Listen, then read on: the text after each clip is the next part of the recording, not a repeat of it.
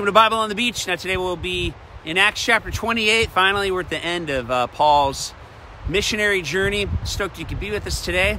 Now, I do this so that disciples can make disciples and churches can plant churches. Uh, this is the 164th episode, I believe, of Bible on the Beach. God's been awesome. In the last couple of years, we've seen God start a church with a couple of knuckleheads and a jiu-jitsu studio. Now we've uh, helped plant uh, 24 churches now helping disciple about 800 people. Just basic, simple Jesus stuff. Just Jesus, a Bible, some food, and some friends. We've seen God do amazing things literally all over the world. Pakistan, Indonesia, El Salvador. Very exciting time to be alive. We've also helped produce over 6,600 liters of water for people. So thanks for listening to Bible on the Beach at Ocean Water today. Let's get into it. Every time I open the Bible, I always love to say, God, give me the eyes to see, give me the ears to hear, give me the heart to feel what you're speaking to me today. I teach this is God's mouth. When we open it up, He wants to talk if we're listening, if we're feeling what it is that He's saying. So, Acts chapter 28, verse 1 today. This is after we had safely reached land. We discovered that the island we were on was Malta. Now, this is a sea uh, island in the Mediterranean Seas. Paul's on a missionary journey. Remember, Jesus said, You're going to be my witnesses. Jerusalem, Judea, Samaria, the outer ends of the earth. So, heads up. When God calls you, He calls you locally and globally. We know this because Jesus says you're going to be my witnesses in Jerusalem, that's where you grew up. Those are the places that you like. Those are the people you get along with. Then Judea, maybe people that live in the same town but aren't like you. And Samaria, different culture, utter ends of the earth, different culture, different language, different people. That's God's purpose and His plan for all of our lives. So you have to understand that and lean into it because that's the tension you'll feel in your time on earth is that God is constantly pushing us and calling us out of ourselves to love others sacrificially. so, Paul's wrapping up his journey. He's had a lot of success. He's able to defend himself um, against all these legal accusations, against um, persecution, against false imprisonment, all of these things he navigated, just like all of the stuff that we navigate in our life. A lot of times we think that the people in the Bible are the heroes and the people reading the Bible are the zeros. That's not true. The Bible is just a compilation of a bunch of people that felt like zeros but trusted God and trusted them so much that God made sure there was a book put together about those people to tell their story of incredible faith and incredible trust in God through difficulty. So when you read the Bible, the heroes aren't in the Bible.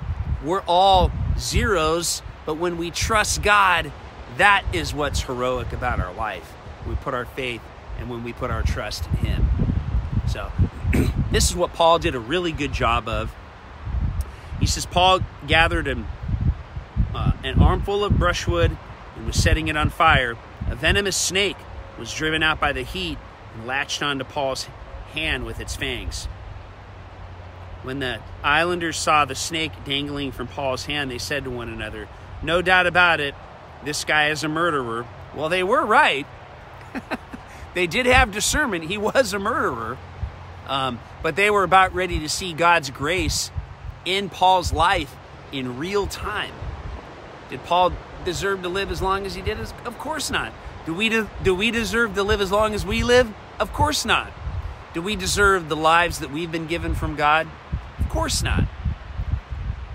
So they're about to see God's grace in action.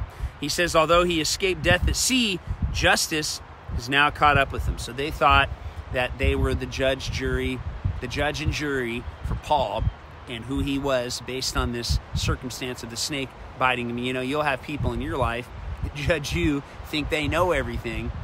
Uh, the reason why we're not supposed to judge others is because we're not God and we don't have all the information and we don't have all the facts. This is why trials take so long because they're trying to gather information and trying to gather facts, and then they make a judgment based on the facts and the information. We don't have all the facts and we don't have all the information, and that is why we don't judge others. And in fact, Jesus said, with the measure that you measure it, it will be measured back to you. So be very careful, my friend, with that judgy attitude when you think you know people, but you don't. You don't know them. Only God knows everything that's going on in someone's life and knows why they do what they do. The Bible says the heart is deceitful and wicked above all things, and who could know it? We don't even know why we do what we do a lot of the time. So, Paul shook off the snake, flung it into the fire, and suffered no harm at all. Everyone watched him, expecting him to swell up or suddenly drop dead. After observing what had happened, they changed their minds and said he must be a god. the Roman governor of the island, named Publius, had his estate nearby. So it's interesting how people's perception of you will change based on circumstances. This is why you shouldn't care what people think because they don't have all the information. They don't have they don't have all the facts. They don't know your intentions. they don't know your motives. We don't even know them and we're the ones making the decisions. so they said, Paul, one minute he was a murderer, the next minute he's a god. That's the crowd in life. One minute they're ready to hang you, the next minute they're ready to make you a hero. With the crowd, you can never win. It's just a fickle situation. That's why we live for an audience of one. That's why we focus on God. Now, the Roman governor of the island lived nearby. He graciously welcomed uh, us at his house as his house guest, showed us hospitality for three days and we stayed with him. His father lay sick in bed, suffering from a high fever. Paul went into his room and prayed for him, placed his hands on him. He was healed. People of the island heard about this miracle. They brought all the sick to Paul. They were also healed. The islanders honored us greatly, and they were preparing to set sail again. They gave us all the supplies we needed for our journey. So you can see that Paul actually was directed by God, directed by the Holy Spirit to this island because there were islanders that needed to see Paul get bit by a snake and not die. And there were people that needed to be prayed for to get healing. So remember that when you find yourself in a circumstance, find yourself in a situation that you didn't expect, God, my friend, is up to something bigger than you could comprehend or imagine, according to Ephesians 3:20. Thanks so much for joining me Bible on the Beach. If you're going through something and you need prayer, please uh, message me, send me an email. I love to pray for you, help you any way that I can. Till next time, have an awesome day.